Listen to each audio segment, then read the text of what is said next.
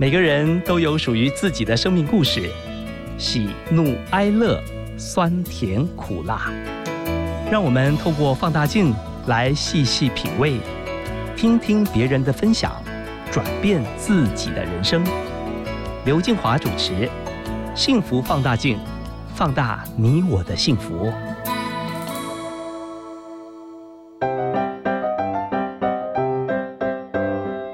起拿出手中的幸福放大镜。今天我们要来看看音乐制作人黄仁清和女儿黄雅莉。黄仁清出生在越南海防，十七岁的时候来台湾读书，当时就读建国中学。他在一九六零年毕业于台湾大学化学工程系，之后便回到越南的纺织产业担任染布工程师。黄仁清在一九六八年因为黄斑部病变而造成眼睛失明，在因缘机会下便转身投入音乐创作的领域，写过非常多脍炙人口的音乐，像是《燃烧吧火鸟》《乡愁》《小诗》或是《财神道》等知名歌曲。在几十年的创作过程当中，也捧红了许多歌手，是台湾六零年代到七零年代非常知名的音乐创作人。而黄仁清的女儿黄雅莉在音乐这条路上，也一路陪伴着他，完成更多的心愿。那接下来呢，我们一起来听听黄仁清和黄雅莉跟我们分享的《漂洋过海，用音乐解乡愁》。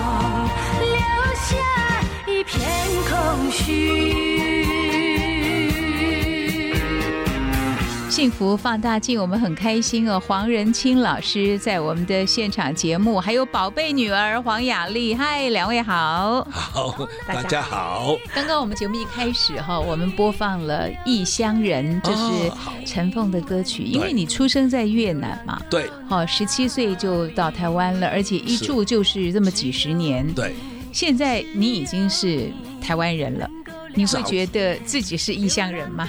呃，我告诉你啊，异乡人呐、的确是对所有的你，只要离开了你的南部的到台北来上班的，都是异乡人，对吗？对，离开你自己的爸妈，你自己的那个环境，其实你就是异乡人了。没错。所以我这异乡人那个范围没有那么狭窄，非是在越南啊什么这样子。所以呢，我这个歌我也觉得还不错。一定不少人问你哈，当初从越南为什么会来到台湾呢、哦，这个很重要，因为那个时候啊，越南这个时候民国四十三年啊，一九五四年，越南因为法国打输给越共，那么就把越南呢整整一条长的分成两个国家，一个叫北越，一个叫南越。那么我呢，是因为当时的台湾政府就是把学生能够喜欢到台湾来的，就用飞机就接来，所以当时派了四部飞机，就把我们那些只能够说从初一以上的可以就过来，那你只要报名就过来了。你才十七岁耶，你爸爸妈妈怎么舍得啊？呃，没有办法，其实我跟你讲哈，已经念高二啦，但是呢，还有些初一的也过来啦，那不是更小？所以我们现在那些同学会啊，在一起，大家都七八十岁了，所以呢，很感慨，当年就是这样来台湾。会不会觉得恍如一梦啊？哎，还好，觉得我们运气很好，就一路就读书。因为当时我们这批啊，所谓越南侨生回来是政府完全公费的，那你这边有亲人吗？你怎么没有会没有的住哪里呢？学校啊，其实都是住学校。建中的时候有宿舍，台大的时候有宿舍，全部都有宿舍。哦，吃住都是政府在负对责。对，当然了，我记得当时啊，所谓补助金啊，最早是一百八十块台币，后来涨到两百五十块，也包括三餐在里头也够了。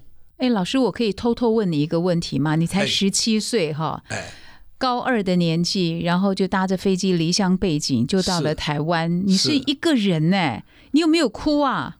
不会啦，因为什么呢？因为读书比什么都这个理想更大，太这了。所以呢，为什么我们讲人不要讲目的，不要讲理想这么大，就讲读书好了。你喜欢读书，有机会读书，已经是最好了。因为在海外啊，读书并不像现在台湾大家，哎呦都是免费的，不是要出钱念的，连小学都要出钱念的，所以还有许多人是失学的。你到台湾十七岁，念了建国中学，接着进入了台湾大学念化工系。对，诶，其实建中啊，或者是台大，都是首都里面最好的学校。哇，你怎么进得去啊？你怎么念得完呐、哎，怎么进得去这句话就讲乔生，当时我就告诉你嘛，政府帮忙就加分进去了。哎，但是怎么念得完，这个才是重要。尤其是台大化工系啊，尤其是在那个侨居地的侨生们呐、都很喜欢念工科，因为念完了就回去那个侨居地啊，也不怕没工作了。那么。可是呢，真的比较难念，所以呢，一般念第一年呢就当掉了。那其实我的功课算不错的啦，就这样，所以一路都扶摇直上了，就这样子。念完了吗？当然了，毕业的很好啊，而且分数也不错啊，真的，哦，分数到最后都八十分以上啊。哇，那你脑袋瓜子很好哎，好啊，啊、聪明。只能这样说啦。哎呀，以前在中学的时候，我都是比较前面的啦，这一二三名的人了，就这样没办法了。哎，那你当时怎么没有想到回到你的家乡？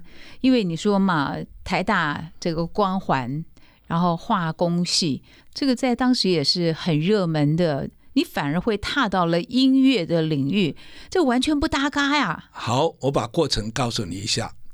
其实我台大毕业，当年一九六零年毕业啊，马上就接受赵耀东，就是现在是很有名的经济部长。当时他是被越南当地请过去来做一个很，当时可以讲是东南亚是第一新的纺织厂。那他说，只要当年是这个山系毕业的侨生全部收，就是化工、电机跟机械。那么当时也大概一共五六个而已啦，因为当年只有五六个，那么就被聘用嘛，就回西贡。那么在那边呢，就等于做了前后十四年，我才回来。从一九六一到一九七五，那个时候赵耀东先生当时是被请过去做最高的设计跟营运的主脑了。嗯，那么当然呢，大部分都是请台湾各领域比较已经很熟练的那些工程师啊，电力公司我记得都有借调人过去，因为那个厂是很大的，连发电都自己发的，所以呢，在那种状况底下呢，我们算是很顺利，出产很好。那我听说后来很有名以后，因为他当年所进来的机器都是第一流的，而且呢，我很幸运被派到德国去接收那边的机器跟学习那边的呃化学，所以呢，在德国跟意大利待了半年。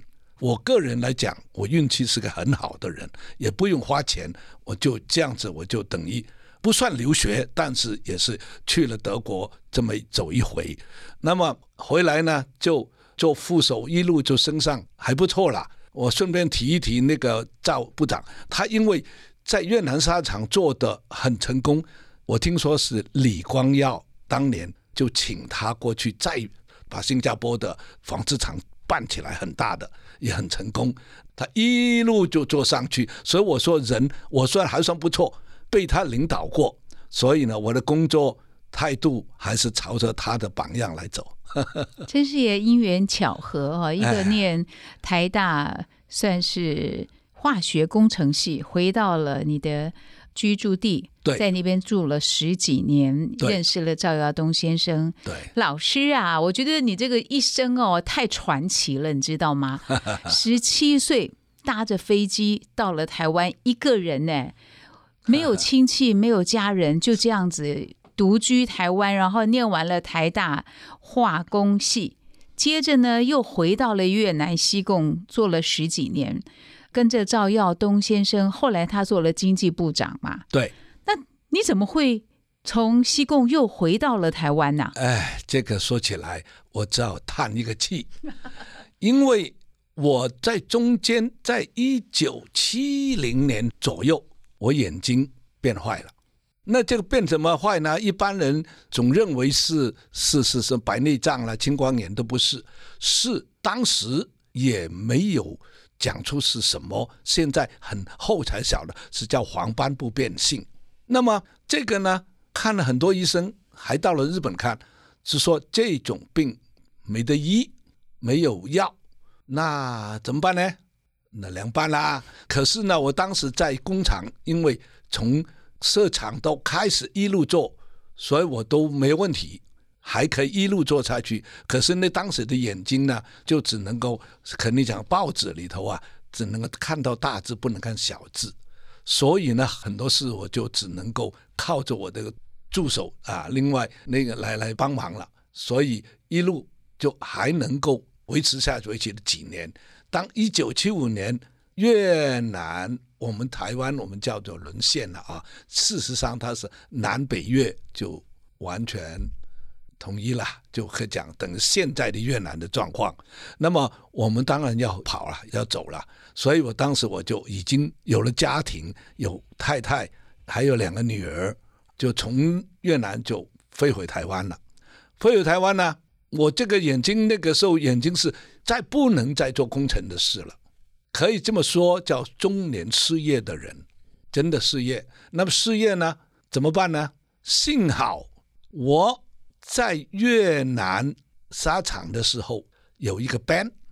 就是因为工厂很有钱，除了什么篮球队、足球队以外，老板还喜欢音乐，看看那同仁里头有没有喜欢音乐。哎，我当时是喜欢音乐的工程师，当然找一个头出来嘛，我就是领头羊，就组织了一个 band。那个 band 当时也是披头刚刚红的时候，我们就组织了。那这样子的话，前头也搞了十年。那在这十年期间呢，我无聊啦，就自己写歌，写台湾的流行歌。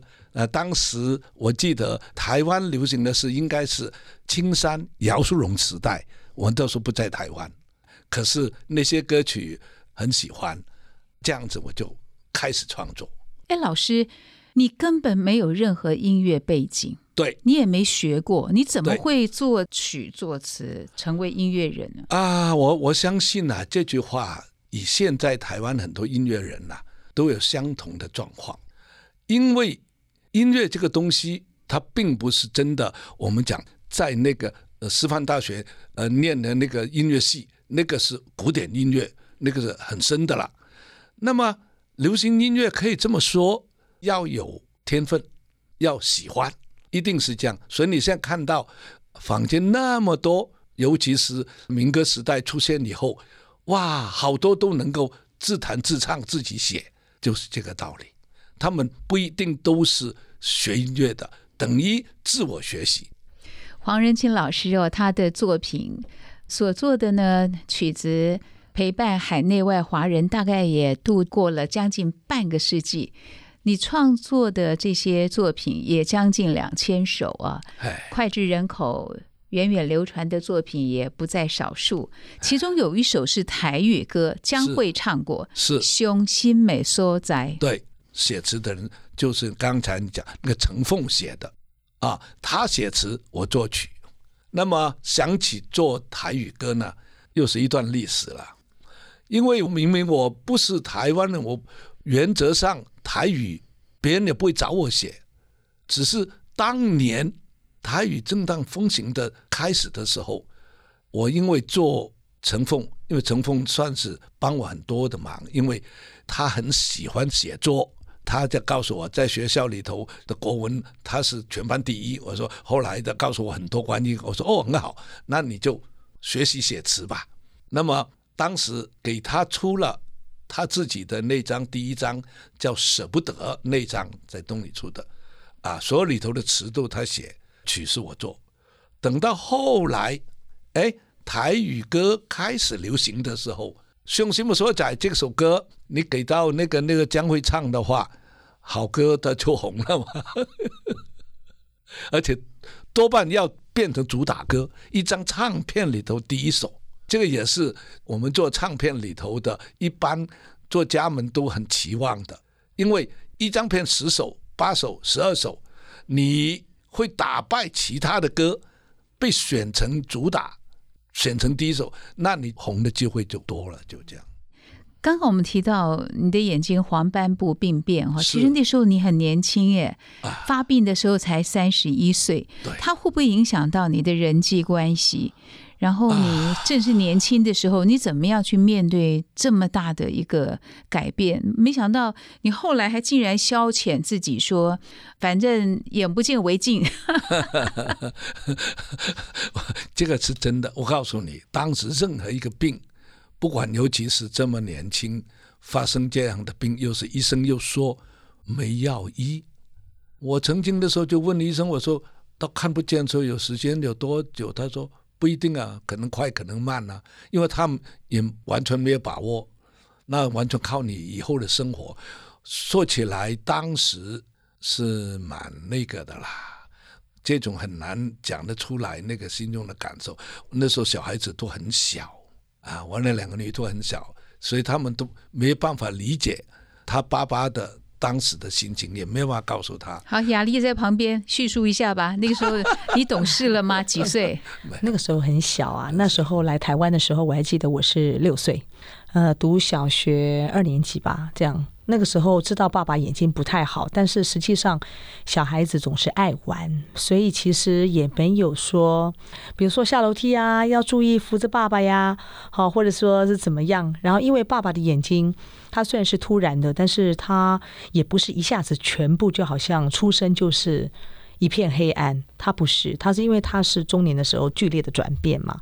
那对于我们来讲，我们就他不是像有些人，你一看到他，他就感觉上好像视力有一点怪怪的，他还是像正常人一样，直到今天他还是一样这样子。那所以就是因为这样子，所以我知道，就是比如说对方有人一个认识的人，比如说静华姐，你跟他打招呼，可他不理你，就会很容易被人家内心可能是误会，或者说目中无人，得罪人哈。一定我觉得这阵子这么几十年来，就是说，就是爸爸一直在这部分，我是觉得他蛮倔强的啦。就是说，他不愿意戴上墨镜，好，或者说拿个拐杖跟别人说：“哎，我是盲人。”因为在他的心里，我会觉得是说，一旦你认为是这样子，人家可能就认为你是不同世界的人。这样，所以我所以爸爸在这部分一直都是很坚持的，只是自己就是不戴眼镜。然后呢，去跟别人直接沟通，因为大部分都是用电话来邀歌，然后他就把歌写给别人。然后渐渐长大之后，因为后来我就是这段期间，其实有时候，比如说他真的眼睛看不见，他连之前我还记得看他以前的谱都还蛮整齐的，只是有点歪。他就是用自己去摸索的感受，但他现在这几年，其实他写他整个就是会重叠，就是他已经没有办法抓准是第一行跟第二行中间的距离了，所以呢，这就是一个很就是渐渐的一个改变。黄老师，你为什么那么倔强？我也讲不出来，我连这个残障手册都是很后面很后面才拿哎。之前都不知道之。前都不拿哎、早就有资格了都不拿，所以你讲为什么那么久？也许就是我的观念，或者我自己不需要完完全全靠人啊，我只是说，哎，我这个工作刚好找到，只是需要耳朵，需要嘴巴，是不需要眼睛的。那么如果真的需要了别人的眼睛、别人的手，就帮我的忙一下嘛，就这样子就可以了你。知道吗？静华姐，其实她现在走路，其实在出去要去，比如说去一个熟悉的地方，她还是自己出去，哎，白天我就有时候我会其实蛮紧张的这样子，但是其实有时候他也不可能每一次，因为我已经嫁人了，所以他也不可能每一次都叫哎女儿啊来载我啊，所以他有时候就自己跑出去跟人家约会，那我就说啊，那你这样子怎么知道呢？你怎么那么不听话？不是，对了，我已经被骂很厉害了。但是呢，因为眼睛是越来越坏，像我女儿，她一路跟我那么久的话，我变坏的状况，他有时候会思说不出来。因为医生也跟我讲，像我们这种病，开始发生病变，三年就变完全看不见。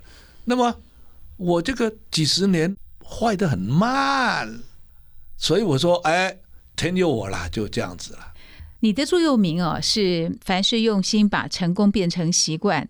跟我们分享一下，你是怎么样把成功变成习惯？呃，应该是这样讲哈。其实不一定是成功，就做什么事必须要练习，学会了还要练习，你才会真正得到。那么成功呢，只是最后那个目标，但成功有很多层次，一步一级一级一级上去，所以呢，你不会感觉到好像疲累。人一到了个习惯以后啊，他就觉得应该就是如此，不否则的话，中间就会放弃了。很多人就这样，我刚刚讲，唱歌也好，作曲更糟糕啊，写了一首半首，嗯，没人用了，同庆呢就以后就不写了，呃，这种太多了，所以呢，我常常用这个来来勉励那些年轻人，就是说，你爱写歌，你就去写。刚才主持人讲了，我并不是科班，也不是从哪里，完全是自学，完全自己摸。因为流行歌曲可以自己摸，流行歌曲的变化还不少。有一句话，英文 “work can teach you”，就是你这个工作会教你怎么样来进步。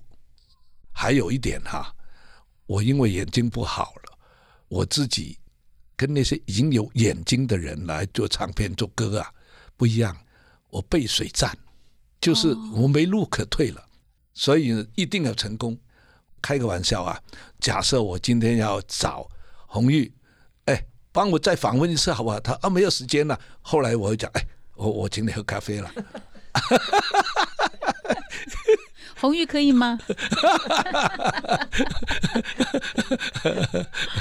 他一直点头说 yes。所以有时候你一定要执着的，啊有很多成功的，就是你变成了习惯的话，根本不怕失败，根本没有失败这个问题。因为你的眼睛看不到，那大部分时间是在看不清楚。刚刚女儿又在讲，她不在家，你就一股脑就自己走了，就出门去了，你怎么会不怕？因为我后来认识了市长才艺协会那边，哦，很多真的全盲也很厉害啊，但是他们都是从盲哑学校那边过来的、啊，所以他们点字啦什么跟用，你不要讲，他们用那根棍子很灵巧的，也是经过很多时间的练习，所以有时候这个东西每一个方面都是一样。那我自己知道我自己有几斤几两，哎，就这样。所以家人就不要担心了哦，你不会做危险的事情。我本来就这样啊，有时候我现在我目前常常我出去都是我太太，因为她也已经退休了嘛，她也是个公务员，退休了，那么她扶着我，我抓住她的时候，我啊别走那么快了，走还因为我已经习惯了，慢绝对不会出事，就这样。所以人家外面看到我走，以为我的脚不好，不知道我眼睛不好，我走得很慢。我们黄仁清爸爸哦，他的生命不知道给我们这个女儿呢有什么样的影响？你自己刚刚在讲，其实还蛮担心他的，是不是？其实我觉得爸爸这些年来就是这样子一路这样走下来，有时候我觉得他愿意这样子做，我们就放手让他做。那直到他自己不愿意为止。我觉得就是说，我觉得爸爸从爸爸的身上给我一件很大启示，就是说，只要你自己不放弃，其实没有人能够阻止你。就好像你自己选择一条道路，然后你就自己坚持下去，然后证明你自己是对的。那当然，万一你失败了，其实那也没什么关系，至少你曾经努力过。可是这句话说来简单，可是有很多人其实那也是相当困难的一件事。我们很容易被轻易被一个事件，所以就不了了之或打败或算了这样子。所以爸爸在这一块，不管他是背水一战还是怎么样，因为那个时候是有了我们，当然责任上可能会比一般人。更加那个压力更加大，所以他一定会比别人更加倍的努力，这样子。那所以我从他身上，我会觉得就是说，失败不要紧，但是最重要是你是不是很认真去努力过这件事情。这样。刚刚你说哈，你现在的眼睛还可以看的一点点，现在你眼中的我是什么样子？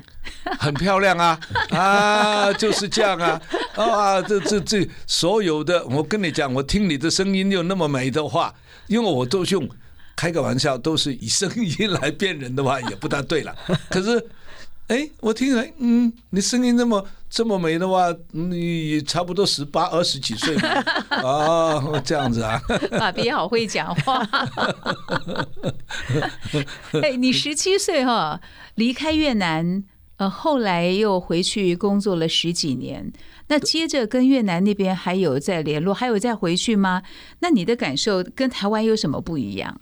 呃，后面就没有机会回去了，因为我那边熟的那些人都差不多都跑光了啦，都跑到什么美国啦、澳洲啦、什么加拿大去了。因为那段你大概也会了解，有个所谓海上难民嘛。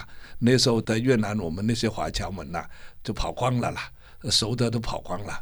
呃，所以呢，等于没有认识的人了。那么中间呢，也有去过一两次。那个是等于好像去观光这样子而已啦。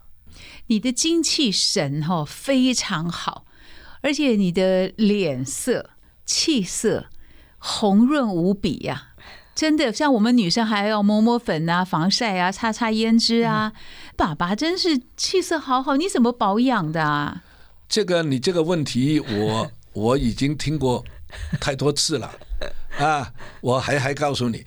以前还多年以前了，那个时候我已经也是比较年轻，那个歌星来，一个女的，老师你的脸怎么样？我说你你看我这个是拉皮的，你看 啊，他真的来看了，他没有啊，没有一点很印印子在那个，我开个玩笑了，所以呢，我讲是天生的了，很多这个指数就好像生病一样，有些人生病比较少。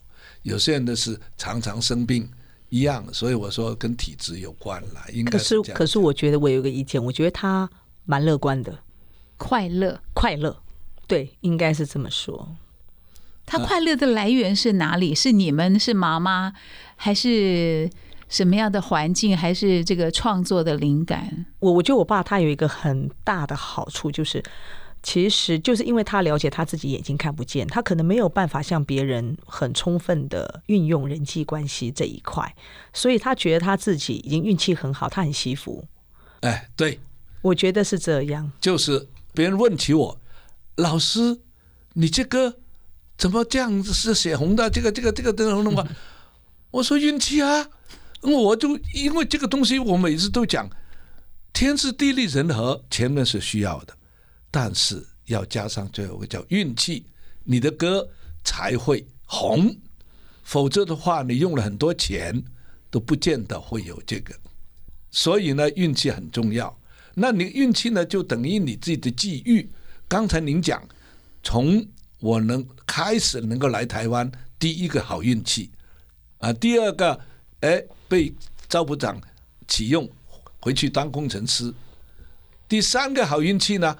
回来台湾呢，老实说，还是要有点人际了。因为我那本歌本啊，为什么得到人老板喜欢呢？因为我有个好同学的介绍，真的。所以好同学是谁？叫做龙思良，当时台湾电视公司里头的，就是美术吧，美术哦，美术大美术是，对，哎，他已经很很有名啊。所以呢。他介绍啊，老板看，哎，OK OK，那就 OK 了嘛，就这样子吧。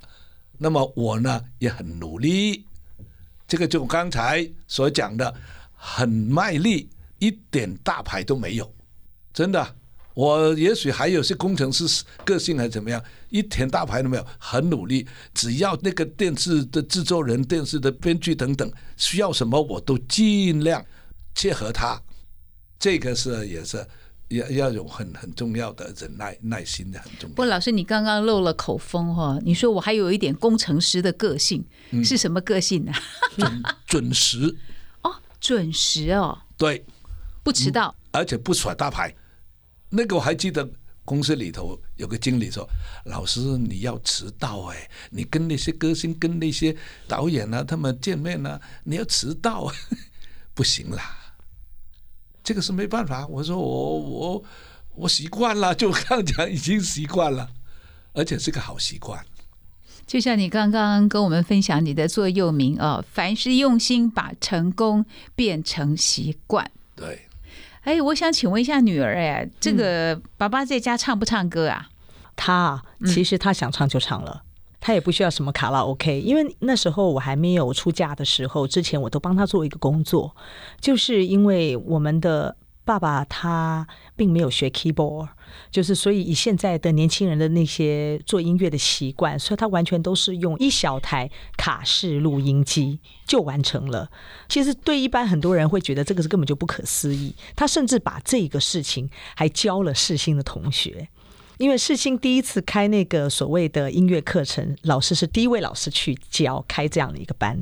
我还记得那个时候，他第一次开的时候，大概只有二十几个人，还有人在低下头来看自己的书啊。因为他在上课的时候，我为了给他留下记录，所以我就拿了一个就是 V 八，然后去把它拍下记录来。然后这个记录还有。那后来开了第二班之后，哦，那个人数就突然就像成倍的那样子多。就我我会觉得，就那个时候其实就是风气已经被带上来了。可是我要讲的是说，就是大家都没没有想过，就居然只是一个卡带机，到现在他还是这样。为什么？因为卡带机对他来说就是一个 melody，他就马上就可以录在他的卡带机里面。他想着一个旋律，或者说他听了一个什么歌，然后在内化之后，他自己会有一些新的东西跑出来，他就用他的录音机把它记录下来。也许下一次他就觉得，嗯，这个不太好，好擦掉。然后呢，又才去做别的事情，然后又又才去录另外一段。所以，当他比如说有歌词，或者说别人来的歌词，他做好了之后，那他要搭配音乐啊，因为别人都是要听完整的歌曲嘛。所以怎么办呢？好，那以前他是用 guitar，好，然后呢，我就拿了一个很长很长的乐历，包卷了一个卷筒，然后放在他的耳朵那边，然后呢，歌快要进的时候，我就要给他念一段词。我跟你讲，这个叫做盲人的，以耳朵代替眼睛。因为你们现在在 KTV 唱歌啊，好棒啊，都会唱，只要旋律会，哎，字一放出来，你唱的唱的很好了，对不对？那如果没有那个字，你真的要背呢，那就很艰难了。那么我一首新歌不可能背，那怎么办？怎么变成一个 demo 呢？怎么会录成一个作品呢？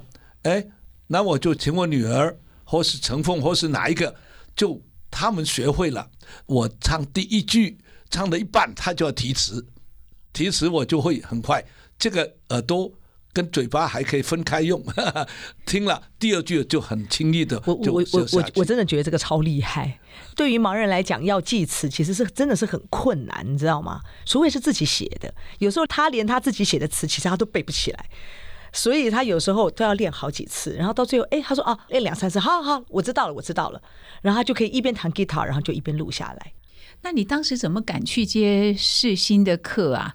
哦他没有 keyboard，然后你就带个录音机，然后女儿在旁边帮你录整个过程，你怎么敢接下这样的哎课，程？你你话是对了，因为世新大学的中文系系主任可以讲是我的粉丝吧。那么他有一次有机会跟我认识了以后，真的抓我抓得很紧。那么第二年我才答应，而且我还跟我女儿商量，她说她帮我忙还可以啦。那么我说这样子啦，试试看吧，因为大学里头教这个作词作曲啊，中文系的最少作词一定写得好，果然不出我所料。后来哇，他开一班还不够，还要开两班，把 我吓到了。所以有时候这个东西只要用心，真的刚刚讲没有做不到。你前面说自己啊，因为眼睛看不到，所以生活上某些来说是没有退路的。但是你很奇妙的就是哈，你会为自己开一条路，因为没有退路，所以你就自己开一条路。你的人生哦，好有趣哦！因为像你当初是因为战争的关系被政府接到台湾生活，你才十七岁。对费玉清有一首经典的歌曲啊，《乡愁》是是你的作品。对这首歌是你对家乡的思念吗？对，这首其实我告诉你，每一次人家访问我，如果说所有我做的那个一两千首歌，对我自己最重要，我最喜欢也好的就是乡愁。当时写给费玉清的时候，也许是当时他刚刚串起的时候，我也写了一首，前面写了一个长江水嘛，让他也很不错。后来就要我再写的时候，我就不管啦，我说只要我写的东西适合他唱就对了，那我就写这首歌。那么这首歌完完全全是我个人的心声了，这样。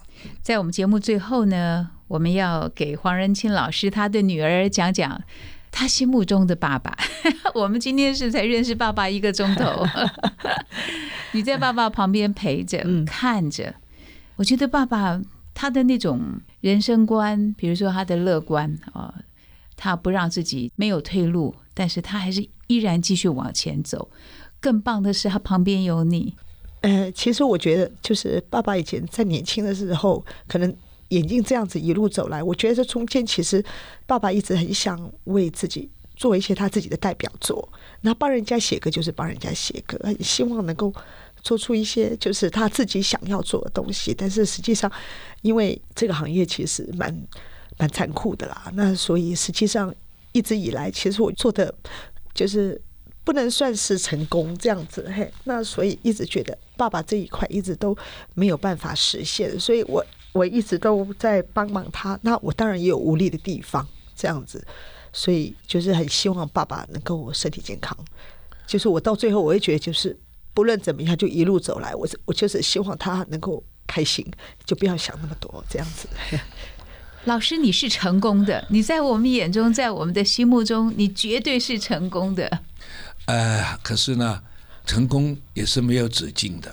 就是刚刚讲，我所讲的一级一级上去。为什么刚才雅丽有这么多的感慨呢？因为那些红的歌都是我差不多二十年前的作品了，后面也是整个市场变了，那个又发明了网络了，是吧？而且呢，我应该要退休了。你看，世新大学教授也做了。该有做的东西都做了，而且后面我因为参加了那个视障协会，他们发哦，你还会唱，也演唱会也开了好多场，所以呢，我知道雅丽当时的感觉，因为我现在还有很多作品没有出来，等于还在我的抽屉里。以一个作家来讲，总希望你的东西有机会出去。那现在已经没有机会了。但是我说没有关系，我在前阵子终于让它变成一个简单的作品也好，上了 YouTube，哎，反应也不错。这个就就个人呢，就已经跟歌星没有关了，就等于够老了才写这种东西了。真的耶，你看一爸爸现在八十三岁的年纪哈，也可能他下一步要走的开的另外一条路就是网红。对不对？上 YouTube，我现在懂了。我现在为什么知道你依然年轻？好，我们今天节目最后，费玉清的歌曲《乡愁》也送给我们的贵宾黄仁清老师，他是我们台湾音乐制作圈里面的，真的是一个传奇人物，一直到现在。老师，谢谢你、哦，谢谢谢谢主持人，好，也谢谢他的女儿雅丽，谢谢谢谢，拜拜。为何回不去？为何抹不走？怀念故乡情，怀念故人愁。